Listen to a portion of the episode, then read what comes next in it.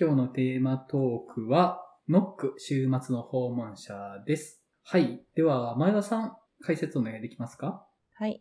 えっ、と、映画 .com より、シックスセンス・オールドの M. ナイト・シャマラン監督が、ポール・トレンブレイの小説、週末の訪問者を原作に、世界の週末と家族の命を天秤にかけた非常な決断を迫られる一家の危機を描いたスリラー。ゲイのカップルであるエリックとアンドリュー、そして幼女のウェンの家族が山小屋で穏やかな休日を過ごしていると、突如として武装した見知らぬ謎の男女4人が訪れ、家族は訳もわからぬまま囚われの身となってしまう。そして謎の男女たちは家族に、いつの世も選ばれた家族が決断を迫られた。家族のうちの誰か一人が犠牲になることで世界の終末を止めることができる。拒絶することは何十万もの命を奪うことになる。と告げ、エリックとアンドリューらに想像を絶する選択を迫ってくる。テレビでは世界各国で起こり始めた甚大な災害が報じられるが、訪問者の言うことをにわかに信じることができない家族は、なんとか山小屋からの脱出を試みるが、謎の訪問者を演じるのは、ガーディアンズ・オブ・ギャラクシーシリーズのデイブ・バウティスタ、ハリー・ポッターシリーズのルパート・グリント、シャマラン監督のオールドにも出演したニキ・アムカ・バード、秘密への正体のアビー・クイーン、突然の悲劇に襲われる同性カップルのエリック役をドラマフリーバックのベン・オルドリッチ、アンドリュー役をマトリックス・レザレクションズのジョナサン・グロフが務める。はい。では、ここからネタバレ込みの話入っていきたいと思います。もしネタバレ気にされる方がいらっしゃったら、ぜひ見てから聞いていただけたらと思います。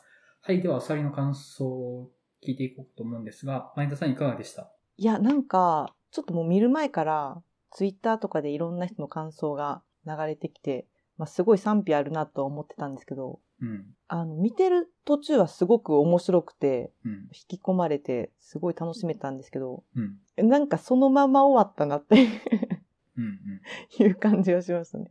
なんか、うん。まあまあ不思議な、なんかこう、余韻の残るというか、でも私はすごい楽しめました。はい。マリオンさんいかがでした？そうですね。めっちゃ試してくるやんっていう感じでしたね。シャマラニストとして。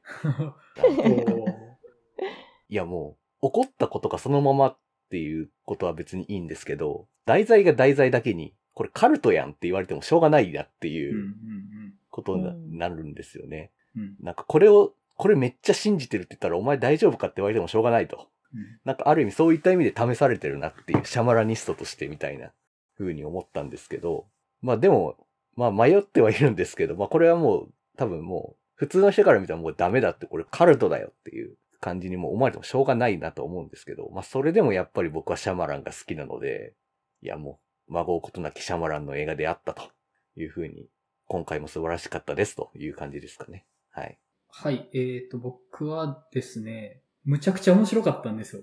本当に。むちゃくちゃ面白くって、今んとこ今年ベストなんですよね。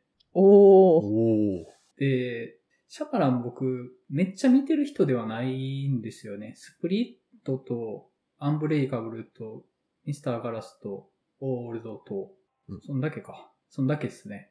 で、結構、今回、僕には、なんかシャマランが、ちょっと自己言及してるとこあるように見えたんですよね、僕には。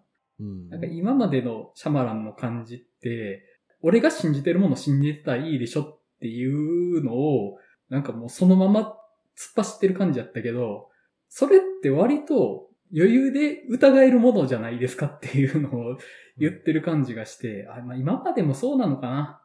ごめんなさい。ちょっとここはね、うん整理しきれてないですわ。はいうん。ただ、まあ、あの、むっちゃ面白かったです。はい。まあ、そんな感じですね。ちょっとあの、もう、マリオンさんの話を聞きながら整理していきます。僕が、僕もそんな整理できてないんだけどなっていう、結構、はいあーって思いながら見てるんですけど、まあまあ、はいお。話ししていく中で整理できたらいいかなと僕自身も、はい、思います。はい。はい。じゃあ、あと、お便り1ついただいてますので、紹介させていただきます。前田さんお願いできますか？はい。ハチさん。こんにちは。お疲れ様です。ノック、週末の訪問者。私は鍛えられたシャマラニストではないので、特に思い入れなく見ちゃったのですが、週末世界系映画としては、まあまあ。で、正直、クイア表彰については0点と言ってもいいと思いました。オープンリーゲイの俳優によるゲイカップルのキャスティングをしたこと自体は、商用されるべきことです。しかしながら、物語上の使い方はひどいの一言です。シャマラン映画の肝であるその怪異は人為か否か。ここが今回致命的にアウトで、本当に怖いのは人間の差別心理とかに落とし込んでいればまだ納得はできましたが、ほんまにビジョン見えてどないすんねんって感じです。ちょうど宗教、カッコカルトがマイノリティ当事者の生活と精神にいかほどの影響を与えるのかが語られるザ・ホエールが同時期に公開されたこともあり、余計にこの描写はないわと思いました。余談ですが、ジョナサン・グロフの顔を見ると、マインドハンターやろうよと思ったり、長々と貴重な配信時間を奪ってしまい失礼いたしました。はい、ありがとうございます。ありがとうございますありがとうご。ざいます。本作のクイア表彰、うんそんなダメでした？僕あんまりそんなに気にならなかったんですけど、どうなんでしょう？うん。まあ、僕も、ここは明確にダメだっていうのをちょっと僕の口から言えないんですけど、まあなんかこれでいいのかなっていうのはちょっと思いかなっていう。まあうん本当に終末論っていうのがあって、本当だったっていう話じゃないですか。なんかそうんの建前のもとなんか、ある意味、ゲイのカップルに対するヘイトみたいな集団が襲いかかってくるみたいな話にも見えるっていうところは、うん。まあ結構無自覚っちゃ無自覚だったりするのかなみたいなところはやっぱ、そこは見えるんですよね。うん。なんかまあ、劇中でも、お前らどうせゲイが嫌いだから来てるだけだろみたいな感じのこと言ってますけど、うん。まあなんかそういったニュアンスっていうのはまあ、どこまで考えてやってんのかなみたいなのとかは、まあ確かにちょっと引っかかってしまうのではないかなっていうのは見てては思いますよね。うん。うんなんかそこ、あんまり、そういう見え方がしちゃうかもっていうのを、精査しきらずに作ってるような気はするっちゃするかなっていう。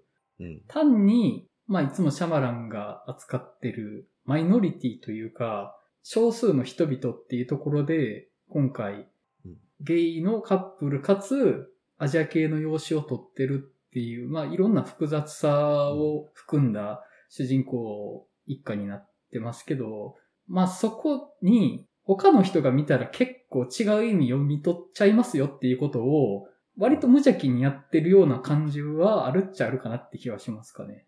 うん。うん。うん。その、どう見られるかってとこ、詰め切ってんのかなっていうのは思うかな。うん。そうなんですよね。これやっぱりだから、クイア表彰の面でもそうだし、うん。まああと、今、現在進行形でどっぷり陰謀論に使ってる人がこれを見たらどう思うだなかって思うと、うんもう、もう自分の言ってることはさも全て正しいと思い込んでもまうんあしょうがないよねっていう。うん。うん。なんかまあそこがまあ危ういなっていうのを、シャマラニスト的にはちょっといろいろ思いながら見てたわけですけど、うんシャマラニストどうかで関係ないですけど、まあちょっと、うん。これを信じうん、めっちゃいいって言ってしまっていいのかなっていううんのは、やっぱそこはちょっと僕の中で迷ってたんですよね。うん。いや、確かにね、めっちゃ陰謀論の話じゃないですか。これ。そう。そうん。で、僕基本的にシャバラ映画って全部陰謀論と相性良すぎるとは思うんですよ。あの、う。まあまあね、本当に会があるっていう話なんで。で、そこに今回、いや、陰謀論に見えてるぞっていうのを自己言及したように見えて、なあ。なんか今までずっと自分たちだけがこの世界の真実を握ってるんだみたいな話をやってきたのが、いや、それってどう見ても陰謀論じゃないですかねみたいに見えるっていうのを主人公側に言わせるっていうのは、ちょっと僕なんか、あ、分かってるんや、みたいな。まあ、その上で乗り越えてくるんですけどね、そこを。まあそうですね。それでもっていうのをこう描くのはやっぱ彼っぽいなっていう感じがするので。うんまあそう、まあそうですね。やっぱ陰謀論者がもう危機として喜びかねないっていうのは見える。うんまあそれほどまでになんというかそういう陰謀論というか陰謀みたいなのを、うんまあ楽しめなくなってきてるうん。時代だなっていうのは、まああると思うんですよね。それはまあとてもちょっとまあ寂しいことでもあるっちゃあるのかもしれないですし。そうですね。で、しかもその陰謀論が同性愛差別に紐づいてるように見える。うん。うん。少なくとも、作中の当事者にとってはそう見えたっていう風になってるっていうのは、まあ、危ういっちゃ危ういですよね。確かに。そう、うんそうなんですよね。なるほどね。だからまあまあ、その辺とのシャマラン映画としてすごいっていうのと、そういった部分の見え方の部分でちょっと、うん、うんなんか迷うなっていうのがうん自分の中でやっぱあるかなっていうのはありますよね。そうですね。でもなんか、まあ私全然詳しくないんですけど、なんかこれもまた聖書の何かしらみたいな話じゃないですか。そうそうそうん。なんかそれで言ったら、陰謀論っていうか、その宗教とカルトの差ってどこにあるのっていううん。うん。問いでもあると思うし、うん。なんかちょっとこの後の話になってくると思うんですけど、個人的には、信じるものは救われるっていう話でもあるなと思ったんですよ、すごい。うん。うん。うん。だからなんか結構そこの線引きって、特に今回このモチーフが聖書から来てる、としたら、ちゃんとした宗教から一応モチーフというかうん話持ってきてて、それを信じてる人が陰謀論だとかうんカルトなのかって言われたら、じゃあそうじゃない人たちとの差って何になるのかっていうのが、ちょっとわかんないかなっていうのは、うん。うん。まあ、今回の話で言ったら、まあ、やってることと起こってることがもう全部現実的じゃないからあれなんですけどう、ん。うん。なんかちょっとそのテーマは面白いです。そうですね。うん。信じる者は救われる。確かに、そういう話でもあるし、僕は、もう信じるしか救われようがないっていう話に見えて、うんうんう。ん。いや、そうなんですよね。もうそういうことにしとかないと、もう、どうしようもないじゃんっていう、あの、で、そういうのをシャマランってずっと描いてきたと思うんですよね。うんうんなるほど。って思うんですよそうだったの？そう、いや、いや、私前の、いや、オールドは陰謀論やなって思ったけど、いや、なんて言うんですかね。ある意味だって、わけわからん回と、なんか自分のその主人公の家族の崩壊とかが直結するというか、ある意味典型みたいな感じでやってくるみたいな話って多いと思うんですよ。とか。なんか自分に課せられた使命のように思うみたいな。アンブレイカブルも。うん自分、不死身かもしれないって本当に不死身でしたっていう、っていう自分の意義を見出すとか、サインとかも、家族がちょっと崩壊の危機で、そういう時にミステリーサークル現れて、いや、こんなんはないやろって思ったら本当に宇宙人がやってきてみたいな話とか、うんそういうのは結構多いと思うんですよね。うんそうそうああ、なんか、いや、そう考えたら結構、そうむちゃくちゃ、いや、本来だったら、うん。本来とかないですけど、どっちかなって思うけど、そうじゃないっていう着地もあるけど、絶対起こっちゃうわけじゃないですか、シャマランの映画だと。うん。だはい。なんか、彼はそういうことで救われたい、救いをそこにこう見出してたりするのかなって思っちゃいますよね。う。うんんそういったのがなんかその、誰の身にも起こりうることだって思ってるっていう感じがするんですよね。なんかその、なんかその、おもろ。選ばれた誰かじゃなくて、いや、みんなにもそういうのがあるんだぜっていうのをめっちゃ思ってる人なんですよ。そうですよ。ぶっ飛んですぎでしょ。誰にも起こらねえだろ、こんなことみたいない話が逆に誰にでも起こるっていうことってことですよね。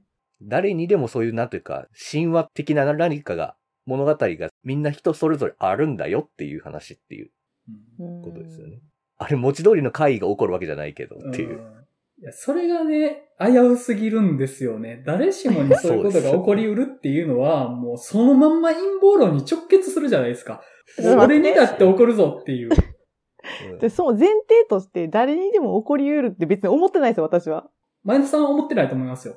シャバラン映画に関しては、その、世にも奇妙な物語みたいなはい。ノリで見てるんで、は なんかこの、これがすごいこう、まあ何かの比喩であったとしても、いや、まあ、その比な喩、まあなんか、、うん、比喩かなっていうかわかん、ない。ちょっとそのシャマラニストとの視点の相違があるかもしい。や、まあその、あんなにそう、突飛なことが起こるっていう意味で言ってるわけじゃなくて、もちろんその、誰しも何かそういった物語というか、運命的な、もう言葉で説明できないような何かってあるよねっていう話っていうことだと思うんですよ。それがを信じてる人だなっていう。みんなそれぞれに物語があるんだよっていう、神話があるよっていうことを言いたいっていう人なんですよね。そこがなんかシャマランの面白さかなとは思ってて、そう、前田さんみたいに単に変な話として楽しんでる人がいるじゃないですか。で、それが多分大部分なんですよね。でもその中で、いや、これは、己を信じる人の自分自身の物語を信じるぞっていう話なんだっていう風に受け取る人がいるわけですよね。シャマラン映画を。でもなんか、そういう話にパッと見見えないんですよね。単に変な話だなっていう風に見えるっていうところが、なんかその、見た時の受け取り方が、めっちゃこう、二分割されてる感じがあるというか、あの、僕は、オールドは本当にただ変な話に見えたんですよ。もうこれは何の偶話でもないわと思って、ただ変な話と思ったんですけど、ただ、やっぱり本作もそうだし、アンブレイカブルから続く三部作は、もう自分を信じるぞっていう人たちの話だなっていう風に見えたんで、れなんかそこ、すっげえ、テーマに対しての距離感独特の人だなってもいつも思うんですよね。うん。そうですね。独特ですね、そこはね。うん、いやーちょっと一回仕切り直しましょうか。あのお便りからもうシーン始まってるっていう、はいもう始まったなっていう。ちょっとじゃあまあ一旦我々からのテーマ投げかけで再出発しようかと思うんですけど、どうですかね、本作。どっからっていうのは。僕、一番本作面白いなと思ったポイントとして、役者陣の演技、特にデーブ・バウティスターの演技上手すぎやなと思ったんですよね。うんうんうんもう、こんなことやりたくないことをやらんとダメになった人感はむちゃくちゃあるなと思って、そこが、あの、むちゃくちゃ面白かったポイントというか、あの人の演技が下手やったら、多分この映画全然思んなかったやろうなとは思ったんですよね。うん。うんうんそうですね。確かにうんまあ、この映画、まあ結構、バイオレンスなことも起こりますけど、うん。あんまり直接的には見せないじゃないですか。う。うんん。なんかそういった意味でもなんか、あの映画で一番怖いのってデイブ・バウティスタのあの巨大感じゃないかなって思うんですけど。怖い。むちゃくちゃ怖い。あんなん来たら怖いわっていう。うん。確かに。けど、怖いけど、ただ、劇中では彼らに直接暴力を振るうんじゃないじゃないですか。あの、うん。すんごいこんなん無理やろみたいな選択は突きつけてくるという意味では暴力的ですけど、直接的に殴ってくるとかではほぼないみたいなところが、うん。なんかそこのギャップがなんか面白いというか、うん。勝手に侵入してきて捉えるけど、侵入してきた4人はなんか自分の話をしていくっていう、うん。そのニュアンスというか、なんかすごく不思議な感じというか、こういういきなり家に変な奴らが侵入してきて襲われるみたいな映画ってあると思うんですけど、うん。なんか藁の犬とかいろいろあると思うんですけど、なんかそういったとことんバイオレンスなものともちょっと一線を画してるっていうあたりがなんかちょっとまた不思議な味わいがあるなっていうふうにはこの映画見てて思いましたね。いや私なんか唯一わからなかったのが、あの人たち来て、一人一人、こう、死んでいくと災いが起こっていくじゃないですか。うん。あれがちょっとわからなかったのが、なんか、死なんかったら災い起こらないのではって思っちゃったんですけど、あれは、なんか、ちょっとわた私がちゃんと映画を見てなかったのかもしれないんですけど、どっちみち災いは起こるけど、それを目の前で見せてやるよ的なことなんですかね。うーん。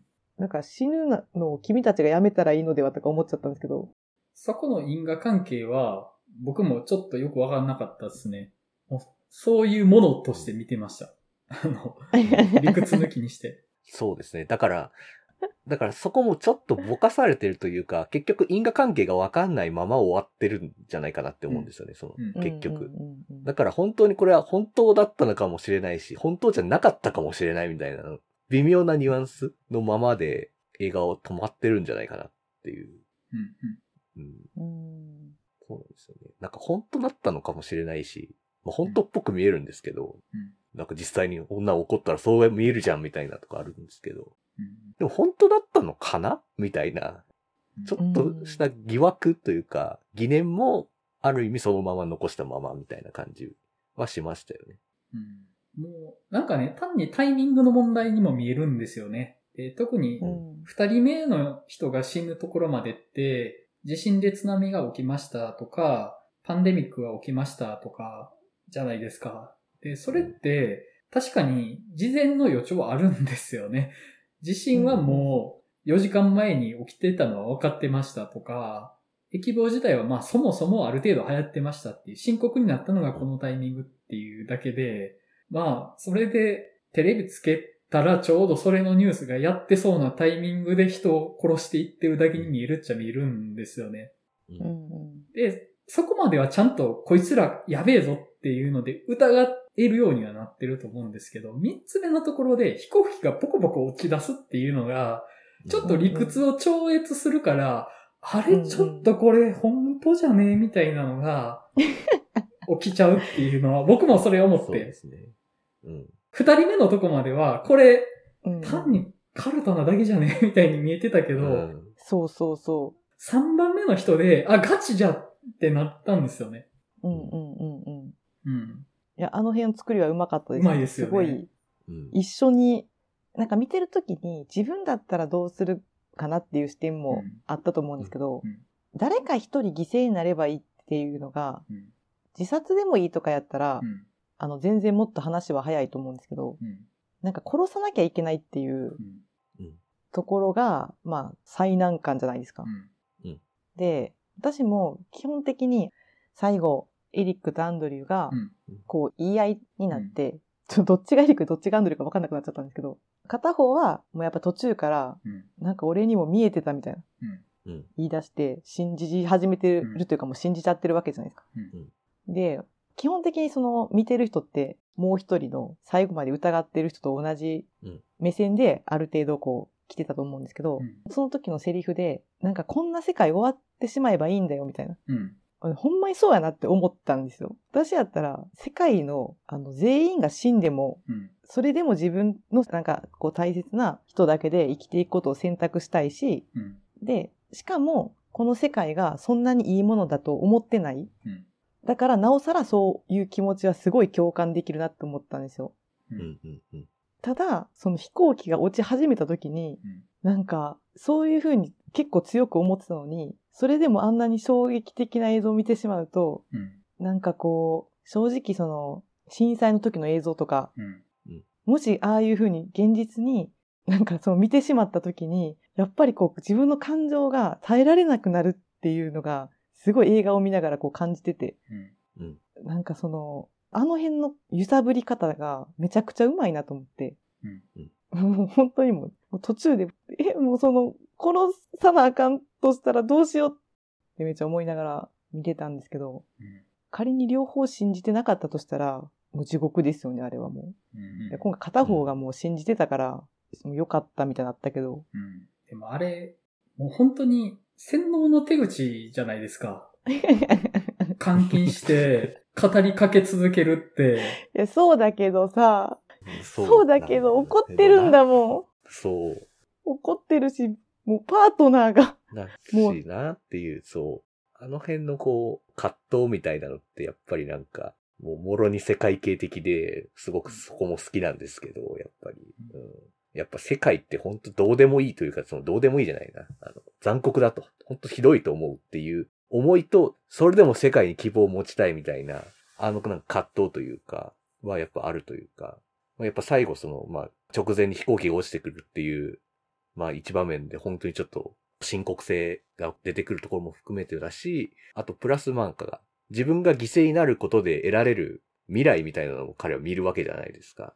なんかあそこになんか全て世界がその希望を持てるみたいになるのであれば自分はそこを選ぶみたいな、ああいう感じってなんか、いや、世界系的ですごくいいなっていう感じはめっちゃしたんですよね。うん。ちょっと私の中でまだ解明できていない世界系への謎が深まっていく。あの、まあ、どっちもなんですよね。あの、世界って残酷だなってもひでえなって思う感じと、それでも世界に希望を持ちたいっていう感覚が、どっちに触れるかっていう、どっちかに片方に揺れるみたいな話っていうのが多いですよね。うんうんうんうんまあそうですよね。だからその、基本的に両天輪の話になるっていう。うんで、それはやっぱり世界ってダメだよねっていうのと世界って美しいよねっていう、それぞれの価値が重りとして乗ってるから、そこをこう、天秤を揺らす価値がある話にはなってくるんですよね。こういうのって。うん。うんでもそう考えたら、はそのやっぱりあの家族が選ばれてるっていうのは、い。うん。まあ、ちょ正直選ばれてる意味もよくわからないんですけど、なんか一番残酷な選択をさせるにあたって、うんやっぱり子供が必要だと思うんですよね。うん。うん子供がいるからその先のビジョンっていうものがうんあるし、うんあれが二人だけうんうんだったとしたら片方だけ残ってるビジョンっていうのはやっぱ悲しいじゃないですか。うん。そこに希望を持てるのってやっぱり子供が必要であって、うん。だからそういう構成の人たちを選んでるわけじゃないですか。うん。その辺がちょっと残、まあ確かに残酷だし、まあだから選ばれたって言われたら、なんかそん、まあ世界を救うにはそれぐらい残酷な選択をしなきゃいけないから選ばれたっていうことなんですかね。そうですね。で、その残酷さにさらにスパイスを効かせるために、同性愛カップルになってたりとか、アジア系の養子を取ってたりみたいな、微妙にちょっとそのマイノリティ要素を味付けとして使ってると思うんですよ。で確かにそれは、せこいというか、ずるいなって気持ちはあるんですよね。うんその味付けの使い方は結構、モラル的にギリだぞっていうのは、思うっちゃ思うんですよ。そうですね。そこも多分、クリア表彰の件に関してでもちょっと、うんあやってなるポイントの一つかなと思います。そこも含めて。うんまあ、ただ、シャマラン的には、結局不条理なのだから、そこに意味なんてないよっていう、彼らが選ばれたことうんにそこまで意味ないよっていうのがテーマとして言いたいとは思うんですよね。そうですね。うん。ただ、劇としての作りとしてはやっぱり彼らが同性カップルで養子を取っててアジア系でみたいなの。しかもまあ、更新列とかね、そういうのさえも利用してるんですよね。でそこはね、確かに。やらしい。本当に。確かに。うんあれは、そうですね。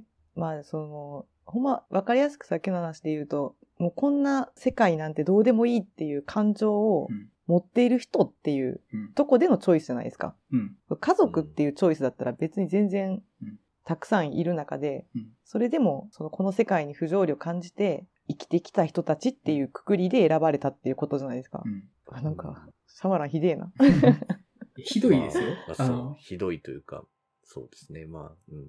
まあ、極端な描き方が多いはいの。は確かにそうなんだよな。まあ、多分、彼的に多分言いたいので、誰にでもその不条理って起こりうるよねって思ってるとは思うんですよね、まずそう。いや、でも、それ選ばれた方からしたら、いやいや、今まで散々ずっと幸せに生きてきた人がいるだろう。いや、なんで、こうやって今までいろんなことに耐え忍んできた自分たちが選ばれなあかんねんってなりますよね。まあ、それこそが不条理ですよね。いや、不条理に不条理が重なってるじゃん。うんじゃんっていうことが、現実起こってるでしょっていう、現実的に。怒ってるよ。怒ってるけど。起こっているからさっていうのが、うんまあ彼らには言いたいんだろうなっていう。そういったいろんな不条理、その大きさはあると思うんですけど、そういったものが、本当にみんなが知らないところで誰かがそれを背負ってるんだっていうのを、まあそれってまあ、その家族の側もだし、あの、侵入してきて4人も4人なりにめちゃくちゃ苦しんでますよね、うんあれって多分。いや、ただあれを本気だと思っているところで。うん。いや、わかるんですよ。不条理っていうのは、理由もなくやってきて誰にでも起こり得るってのはわかるんですけど、じゃあ選ばれたなんて言葉を使わないでほしいですね。ああ。怒る。マジ怒。そう。あのーそれは、そこで選ばれたって言葉を使うのがシャマランなんですよ。いや、おいおい、シャマラン。その、そこに意味が、選ばれたっていう。ううんん。その、だから、劇中の必然性としては、単に不条理で偶然だけど、そのシャマランの意図としては、もう必然であり、それこそ描きたいものっていうのがあって、それが共存してるんですよね。不条理ですと。意味なんてないですっていうのと、いや、必然です。もうこれは運命です。宿命です。それにこそ立ち向かうんですみたいなことを、平然と共存させるから、おもろいけど、なんだよっていう気持ちもちょっとあるんですよね。ずるいだろうって。いや、ちょっと、今の聞いてなんか、シャマランのこと今まで世にも奇妙な物語おじさんだと思ったのに、すげえグロテスクな人じゃんって思いました。いや、残酷な神ですよ。残酷な神ですよ、彼は。いや、そんな映画に巻き込まないでくれよ。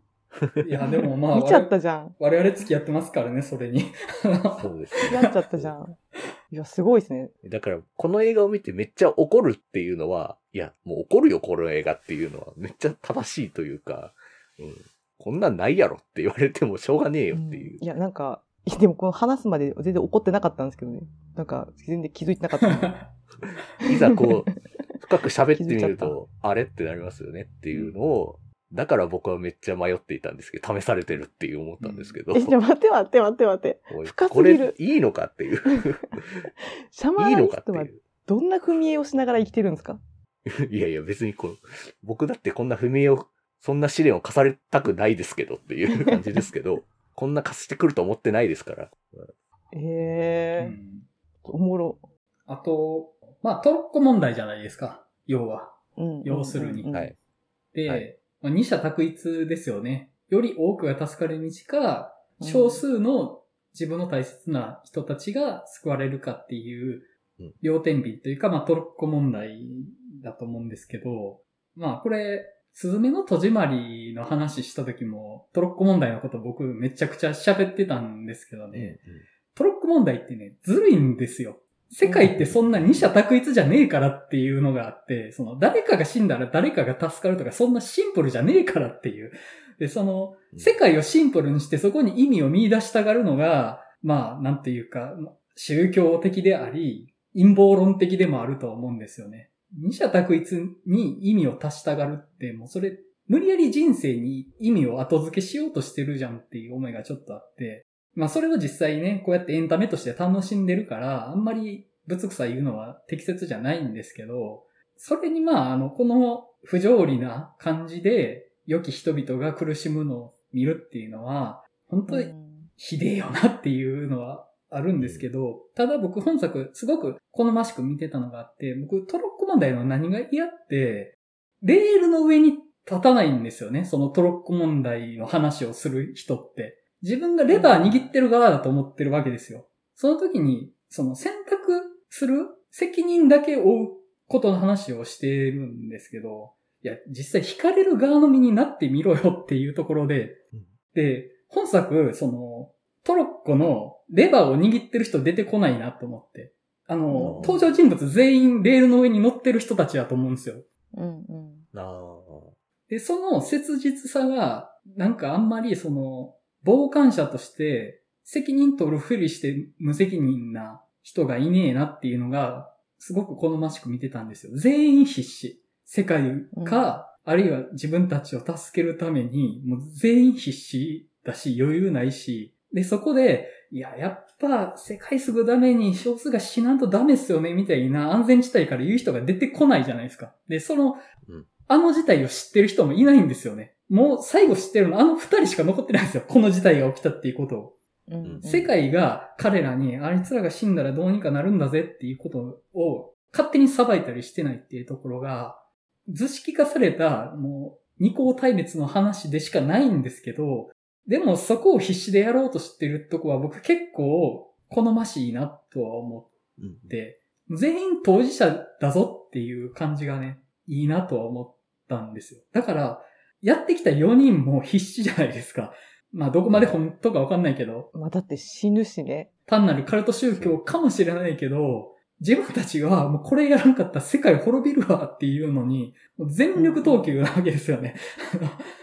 そう。そうなんですよね。もうこんな嘘みたいな話を延々と見せられて信じざるを得ないみたいなとこまで持っていかされて、で、結局本当にそれが死んじゃうみたいな話にさせられるっていうのは、いや、この世にもめちゃくちゃ辛い思いしてるわっていうのは、めっちゃ思ったんですよね。うんだからめっちゃ自分の身の上話を相手にするしっていう、うんあの感じ、もうなんか、ある意味、本当こんな残酷な仕打ちねえなって思いましたけど。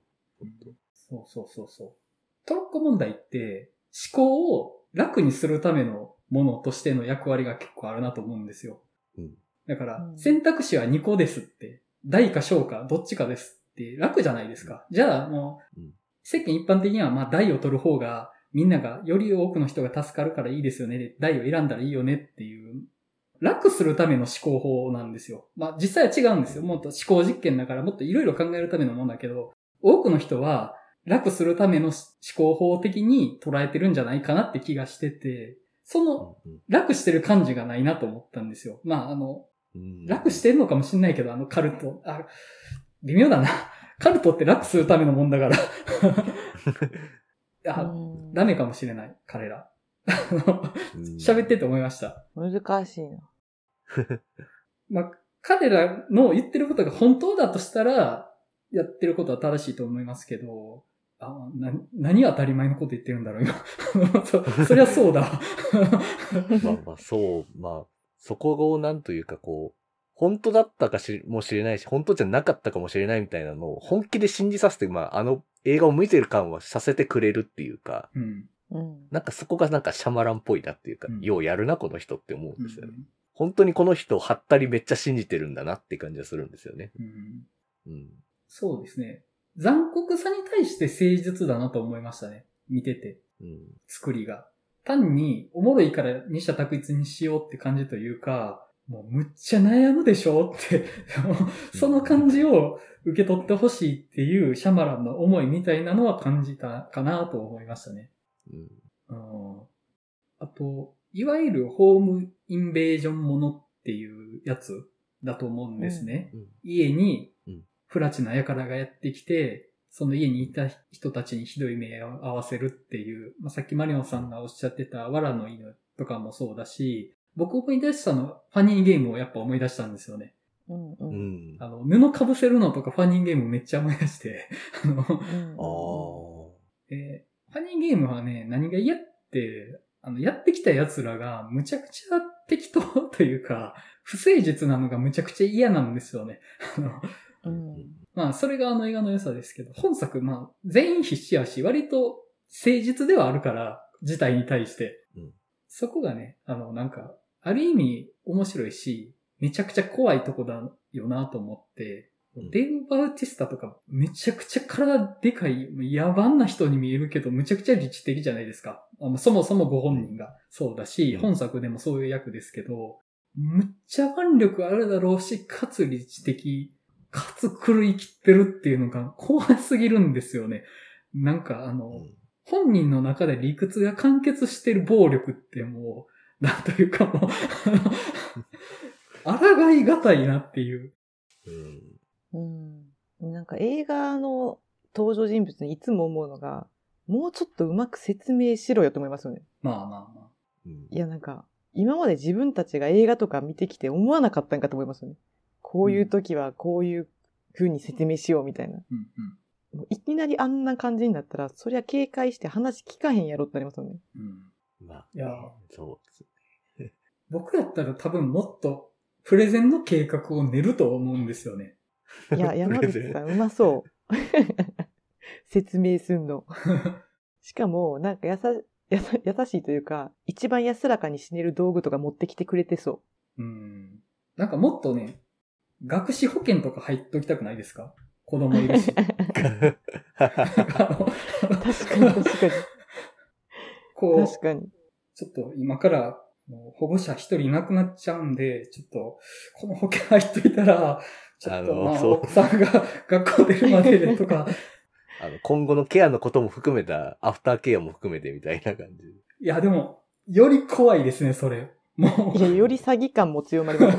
まあね。そういうのもあるし、なんかそれやられるとなんか、本当に世にも奇妙な物語感が強くなるなって感じしますけどね、なんか。世界のルール根本から違う話系のやつですよね。もう、うん世界が俺に死ねと言ってくるんですけど、みたいな。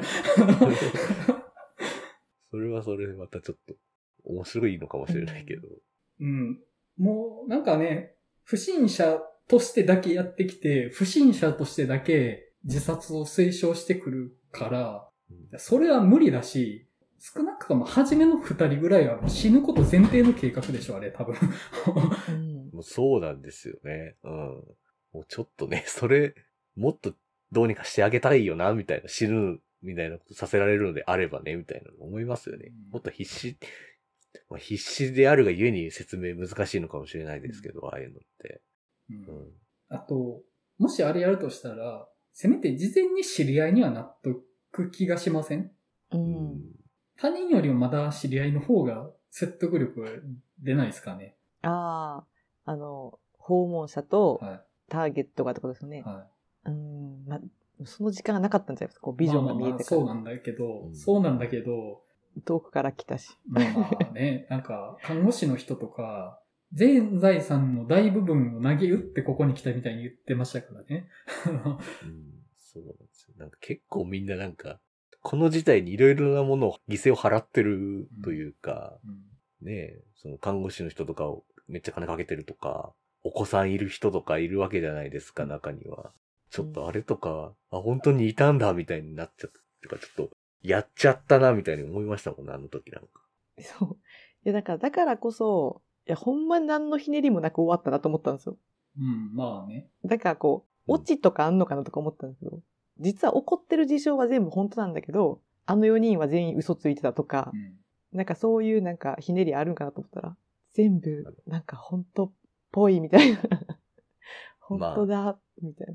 まあ。いや、でも多分その、信じてたことが嘘でしたみたいなことは多分描かない気がするんですよね。彼らの中で信じてたことはもう一旦は本当ですってしてると思うんですよ。だから彼らの言ってたことは嘘でしたみたいなのもあんまりしてないなと思うんですよね。そうですね。う。うんんうん。まあ、でも、あそこまで、人3人ぐらい死んだ時点で、ここまで来たらもう世界滅びてくるのは困るわ、みたいな空気感でしたもんね、もあう。逆に。うん もう引き下がれないよ、みたいな。死んでるし、みたいな。うんそうそうですね。ですね。まあ、あとなんか、シャマランだとイコールどうしてもなんかどんでん返しを求められがちなとこもあるので、いや、そういう人じゃないよっていうのは、まあ今回を見て、改めて言っておきたいなって思いますけどね。それをうんめちゃくちゃ素直に終わりましたからね、本当に。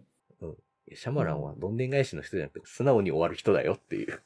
うんうん。でも私、もしあの状況で、あの状況だったらまあ自分が一番死にたいですよね。どう考えても。うん。それはそ残るのはきついですもんう。ね。残る方がきつい、あれは。そうです。で、それやったら私も首絞められて死ぬのが一番いいと思うんですよ。うんそれ以外の死に方はもうやめてほしい。殺され方は。僕、どうやって死ぬの楽かなってよく考えるんですけど、全部しんどそうなんですよね。いや、首絞められて死ぬのが一番楽らしいです。あ、落ちるから？うん。あ 知らんけど。そういうこ本にと 書いてた。知らんけど。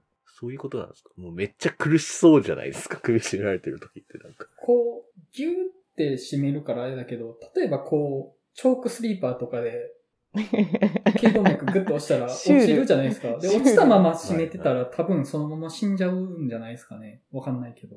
そう。多分そうもあるし、まあ、しかもあの状況って自分の愛する人に殺されるわけじゃないですか。うん。なった時になんか、こう、ぬくもり、手のぬくもりとかを感じてたい。あ、それはあそうだ。からなんか、刺されるとかはちょっと嫌やし、まあ、銃があったら銃は楽なのかもしれないけど、なんかこう、この人に殺され、まあ殺されるというか、この人の手で自分の人生が終わるんだなっていうことを実感しながら死にたいにせう。めてあ、それはそうかもしれない。自分がその愛してる人だったらうん。え、でも、締めてる方きついな、それ。まあ、それずっとやって、まあ結構やって自ることはまあ分が締めてる方やったら、力入れね入れきらなかったら相手がずっと苦しいし、うん。そうです。えー、ちょっときつなってきた。私もうツリーハウスで耳塞いでおきますわ。いや、そう。いや、結構、描写として結構一番きついというか、辛かったなって思ったのって、あの、一人あの、結局死ぬことになって、うんその後車で脱出するじゃないですか。うん、で、その、まあ、ダイナーとかで行って、まあ、なんか状況が改善したみたいなこと言った後に、で、車に戻るじゃないですか。うんその後に思い出の曲が容赦なくかかるじゃないですか。ああっこ一番辛って思いました。ー、うん。あそこね、辛くないですか？結構すごい演出やなって思いました、あれ。うん。あんなに残酷なシーンないなって思いましたけど、ううん、こんな、もう身を切るような選択をした後に、でもそんなこと知ってるのなんて誰もいないわけで、あの二人しかいないし、もう世界はもうそれで普通に動いてるので、それは何もこう、普通にラジオつけたら自分の、あの大切な人との、亡くなった人との思い出がガンガンかかるみたいなことが起こるみたいなのって、もう、あそこ残酷と思って、あれ、辛って思いましたね。うんいや、あれすごいですね。うんしかもなんかあの、つけたらその曲がかかって、消して、うんで、今度、娘が付け直して、で、娘がもう一回消して、で、最後自分で付け直すっていうのがね、うん。いや、あれむっちゃいいなと思って、あそこ。で、最後音楽かけながら出発していくっていうのが、まあ希望でもあるし、希望があるということにするしかないっていうシーンでもあるなと思うんですよね。だから、こういうことを選んだのは意味があったんだ。そう思うしかない。意味がなかったらもう自分たちはやっていけないからっていう。だから音楽をつけるんだと思うんですよね。うん、そうですね。いやそれ、ちょっと、本当危うい話なんですよ。意味があってほしいっていうのはもうそのまま陰謀論に直結する話だから、危険なんですけど、でもやっぱ人生ってそういうことでもあるんですよね。意味のないところに意味を見出す。それを自分はせめて信じておくっていうのって、人生の真髄だと思うんですよ。本当に。うんそうですね。そこに、やっぱ刺さっちゃうなっていうのがあって、うん。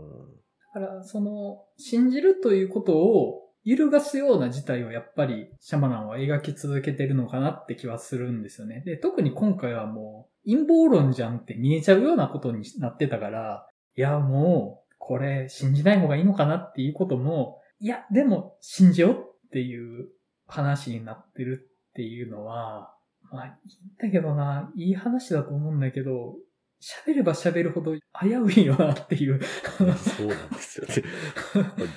やばくないかこれみたいになっちゃうんだよなっていうのはあって。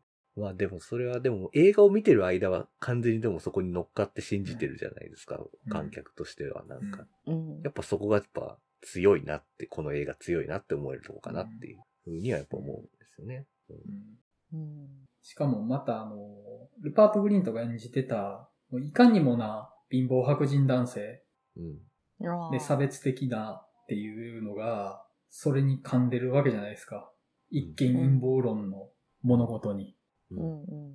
確かに。そこがね、もう危ういというか、実際、アメリカでああいう人たちが陰謀論ガンガン乗っかってますよねっていう人が参加してるから、うんなんか、うん、より怖いっちゃ怖いんですよね、そういうの。うん。そうなんですよね。もう、本当なんか、まあ、この今までの話の中にも何回か出てきましたけど、信じるって何だろうなって思いますよね。難しいなっていう。うんうん。うん、そうですね。本当シャマランの描く信じるって僕ずっと危ういなって思いながら見てて、自分たちじゃない人、まあ死んでいっかみたいなところも節々に見えるし、うん。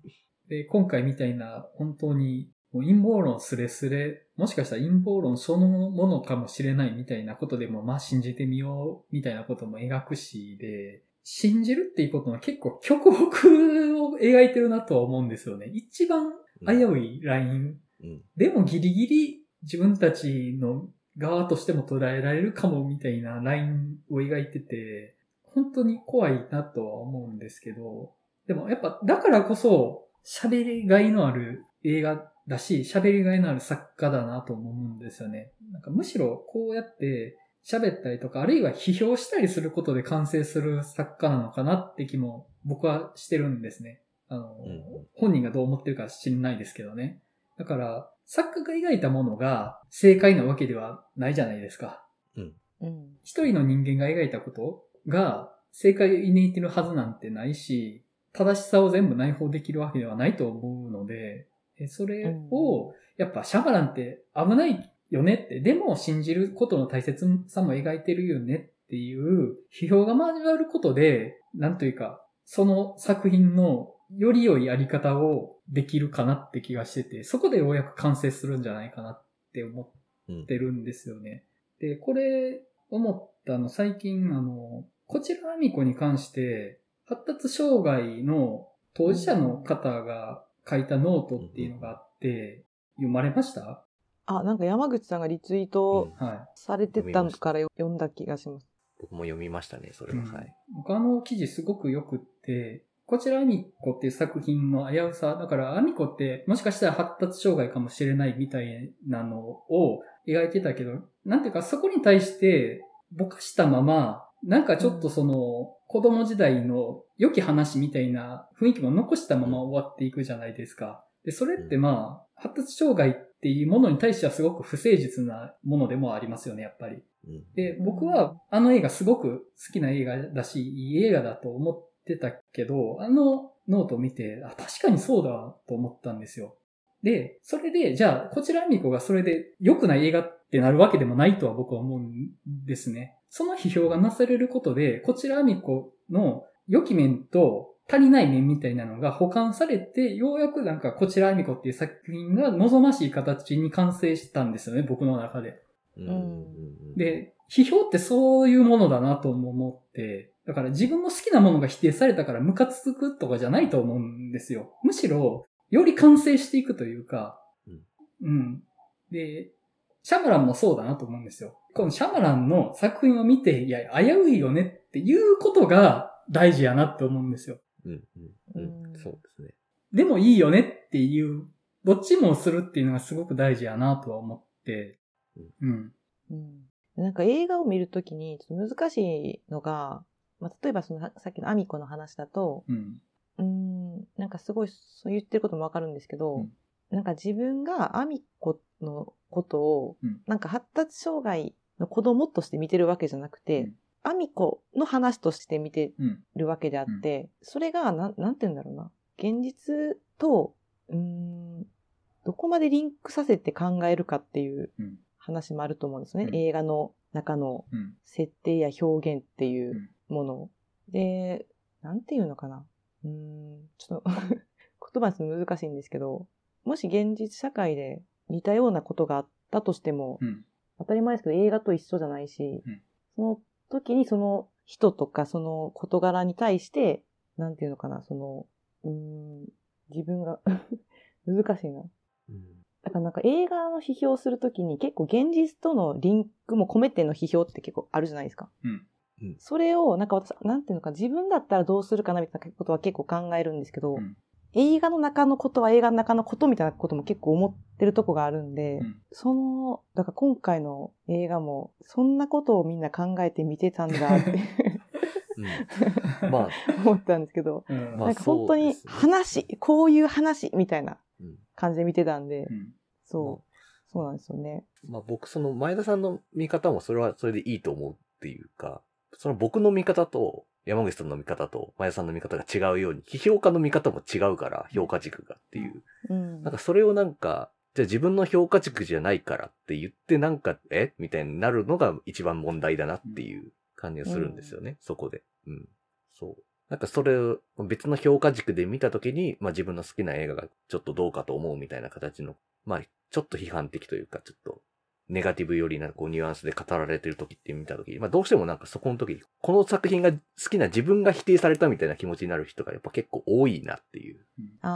感じがすごくあって、うんそう。もうわ気持ちわからなくもないですけど、もちろん。それのでなんかすごく変な方向で批評家に噛みつくみたいな、この人の見方は間違ってるみたいな言い方をするみたいな、結構そういうのをまあネットではよく見るので、それは違うでしょっていうのがやっぱあるのかなっていう。うんうんそう。いや、わかります。なんかあの、お前は感想の評論家かって言いたくなりますよね。そうなんですよ。あまりにも事実誤認みたいなことを書いてるとかだったら、それは言われるべきですけど、なんかそんなに好きだったら自分の評価軸もっと大切にしてそこで言えよって感じが僕はするというか。うんうん。前田さんみたいに、その、自分が見た時の、自分がこの映画で見た時自分だったらどうだろうって評価軸をめっちゃ大切にその映画のこと喋ってるとか、うんうん。その感想を評価として持っておくっていうことが大事なのであってっていう。そこに別の評価軸があって初めて自分には見えてないことも見えるかもしれないしっていう。なんかそのうん発見とか出会いこそが面白いのだよっていうのはめちゃくちゃ思うんですけどね。それは。うんうん。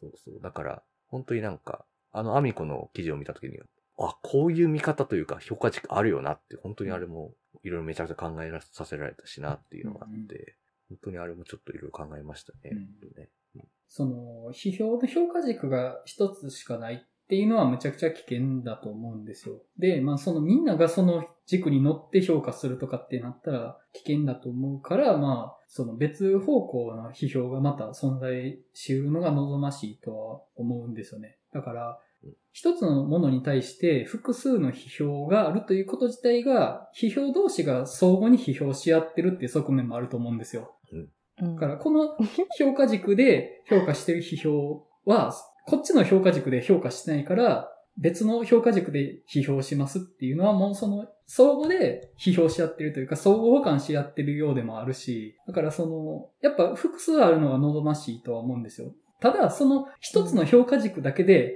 語ること自体が間違ってるとかでもないとは思うんですよね。うんそう。あと、まあ、批評と感想うんもちょっと違うと思うんで、うん感想は。やっぱりその映画を見て、うん。そのこう素直にというかうん。純粋に感じたことであって、それは動かせないじゃないですか。うん。うん、なんかそれと映画の批評、うん。まあ、内容であったり作りであったりの批評っていうのまた違うと思うんで、なんかそこが混合されてると、ちょっとなんか、だから感想の否定はちょっときついなと思うんですよね。それはね、うん。それはダメ。そうですね。だって、そう思っちゃったんだもんみたいな。とこはあるんで、そうですね。そう。だから批評っていう軸に乗るんだったら、やっぱ感想とはまた違うステージで話しないといけないなと思うし、うん。なんかそんなん言い出したらちょっとこのラジオの、なんかこう、自分たちの首を絞める感じで怖くなってそうそうだか。らまあ、いやまあ、いいじゃないですか、それは。っていう、いいじゃないですか、それはってのおかしいですけど、その、僕ら、その間ぐらいというか、なんかまあ、感想よりとも、どっちも、どっちかにも触れるときあるし、みたいな。いや、なんか私がほんまにあの、基本的にそんなに見た直後に何かを考えがあって、それをこう持ってきてることがほぼなくて、うん。なんか二人はどんな感じで見たんかな みたいなテンションでいつも参戦して、おーってなってるんで、いつも。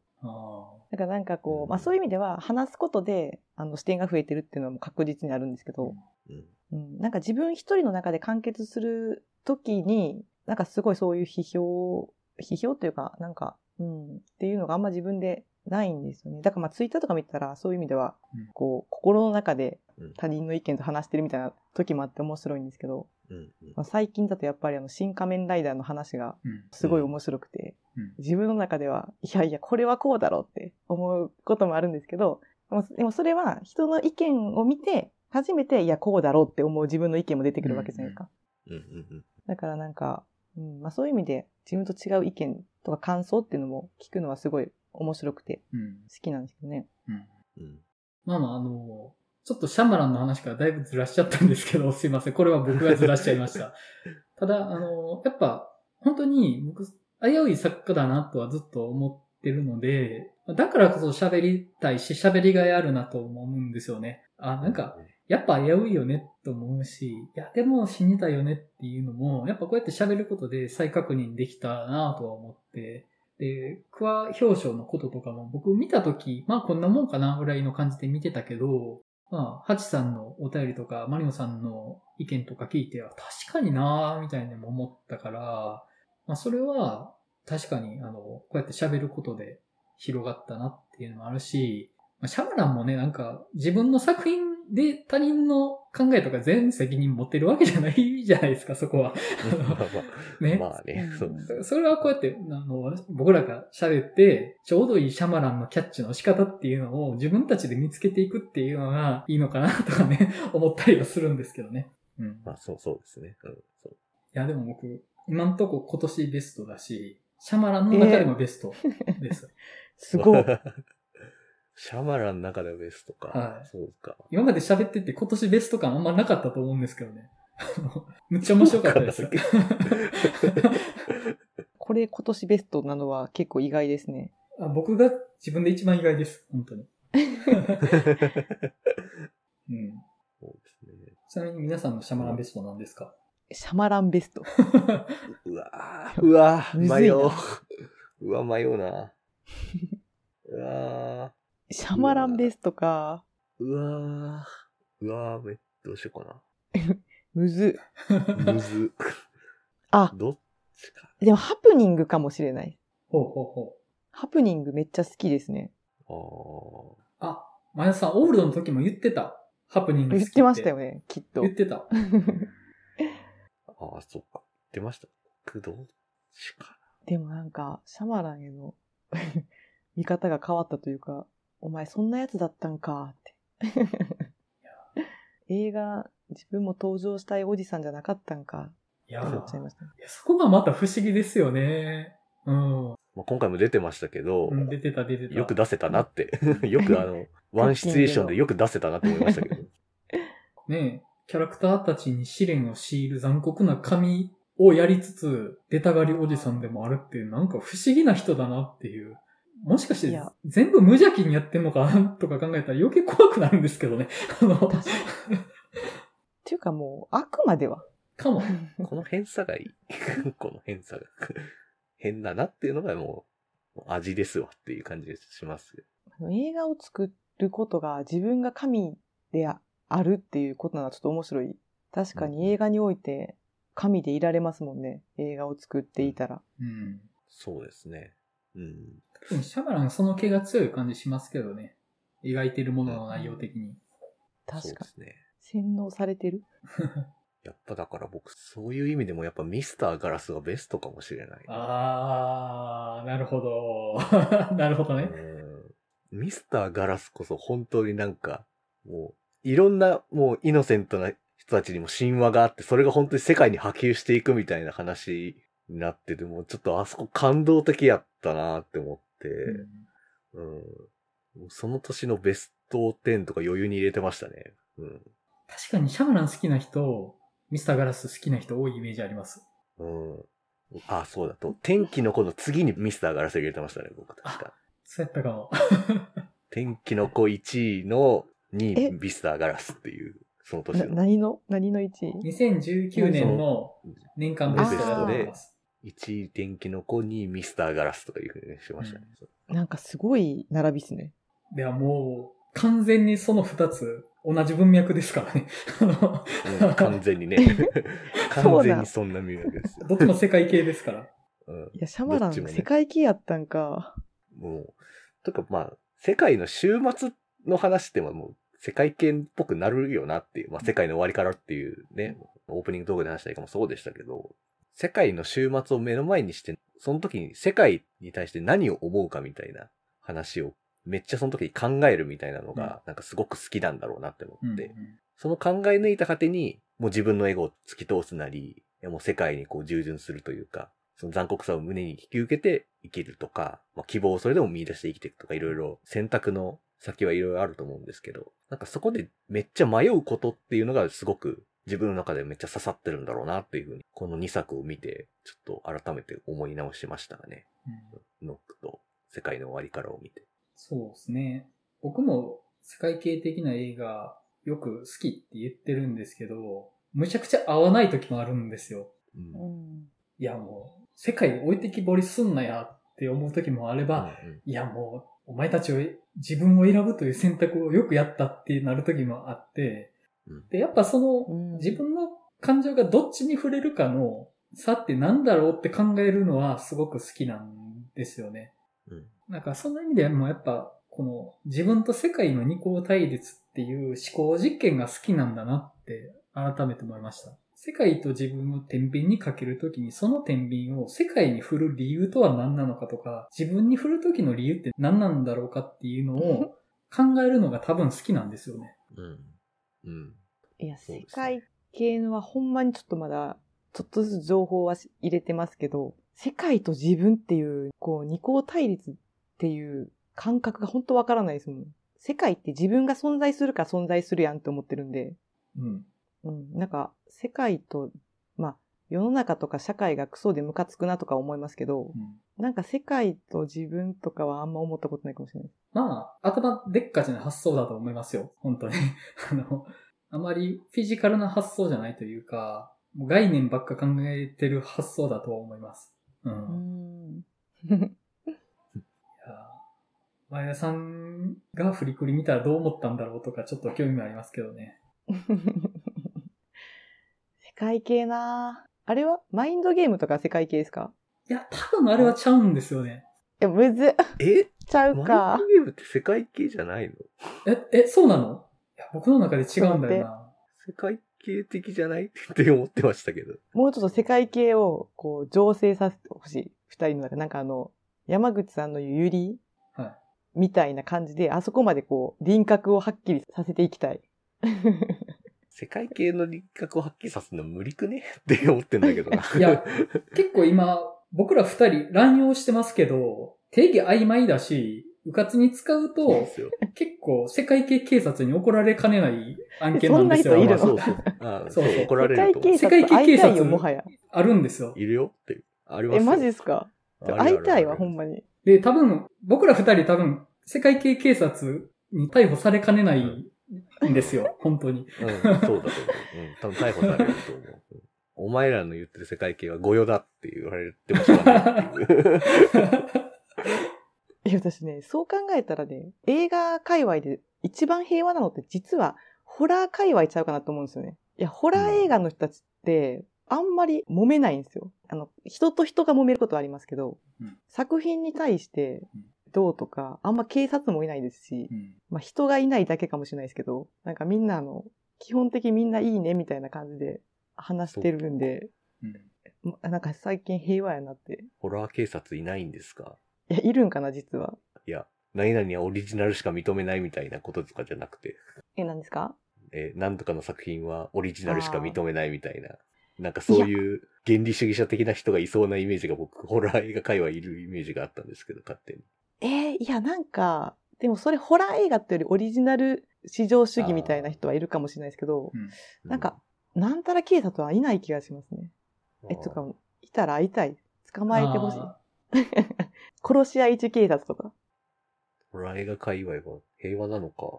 いや、なんか、その、思いました。その、今までホラー畑にしかいなかったところを、このラジオを機にちょっと外の世界に踏み出てみたら、意外となんか物騒やな、みたいな。すぐ怒られるやん、みたいな。そうですよ。世界は怖いところなんです。こんな世界滅んでしまえばいいと思いますよね。ね。でも生きるんだよな、みたいなな。そうなんです。明日もホラー映画を見て生きていくんですよ。はい。まあじゃあ、ちょっとそんな感じで、ノック週末の訪問者の話は終わっとこうかなと思います。はい。次回どうしましょう？次回ね、新作よりもすでにやってるやつ行くのがいいのかなって気もするんですけど、うん。ハロウィンはちょっときつそうですよね。マリオンさん的に過去作見るのは。うん。そうなんですよね。でもなんか、14日になんかどうやら、あれですよね。ハロウィンと、ハロウィン3部作、一挙上映みたいなのやるらしいですよね。え時間的どこで？に無理でしたけど。梅田で。ええー、マジっすか ?14? 限定？そうですね。限定、1日限定。ただ時間が15時45分とかだったので 無理やなってなって。ホラー映画好きなやつのこと無職だと思ってるんか？面白くやって思ってる。そう、もうちょっと遅かったらその3部作連続上映みたいなのに行きたかったかなとは思いましたけど、ちょっとね。いや、でも僕、大元の一作目や、あるんやったら、映画館で見たいかも。あ、大元のじゃなくて、あの、新しい版ああ、新しいやつ。からの一作目からと、ハロウィンキルズか。ずっと、で、はいハロウィンエンズハロウィンエンズ。ああ、なるほどね。を連続でやるっていうのはあったんですけどね。公開作やと、聖地には蜘蛛が巣を張るとかはありますけど、正直、オープニングでお二人がお話しした作品、どれも魅力的だなとは思うんですよね。うん。そうですね。今回、オープニングトークで上がった4本の中からでも全然いいのかなっていう。どれでもいいっす。うん。1個目何でしたっけ？マリオンさんの。エア、ああ。エアーはめっちゃ見たいんですけど、ちょっと時間が。今週じゃなくて来週見るかもしれなくて。なるほど。うんうんうん。それか別に、お、え、狼？殺し？狼狩り。狼狩りか。狼殺しじゃねえなって。間違えました狼狩りはほんまに見てほしいけど、その、そんな語るほどのことはないかもしれないけど、喋る系じゃなさそうかもしれないですね。ないのか。いや、そうなんでないんすよ。だな。でもとりあえず見てほしい、絶対に。わかります。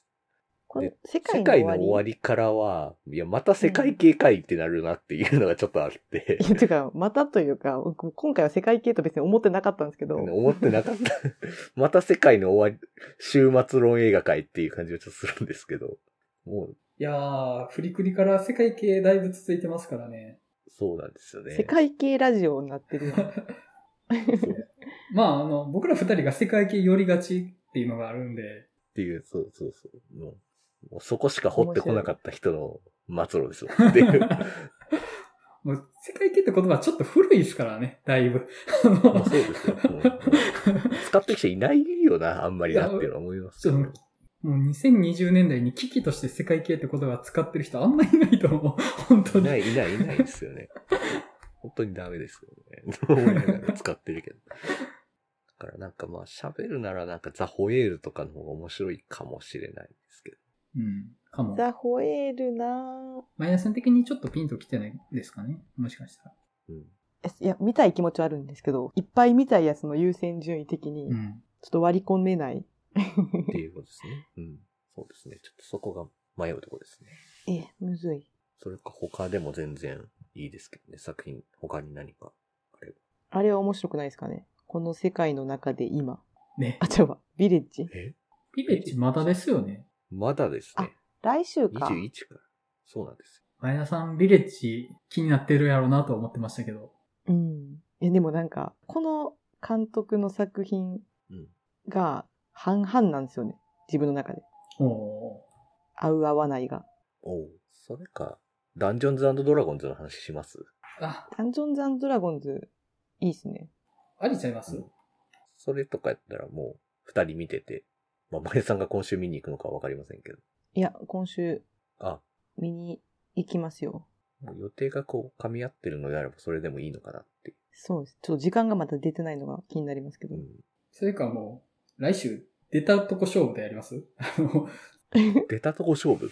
偶然3人が揃って見てた作品について話するとか。あ、新し新しい。い。それ新しい。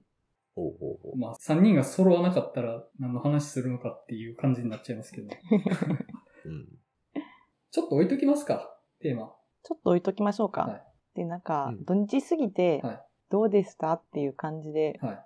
うん。じゃあ、土日過ぎてから決めましょう。わかりました。じゃあ、その感じでいきたいと思います。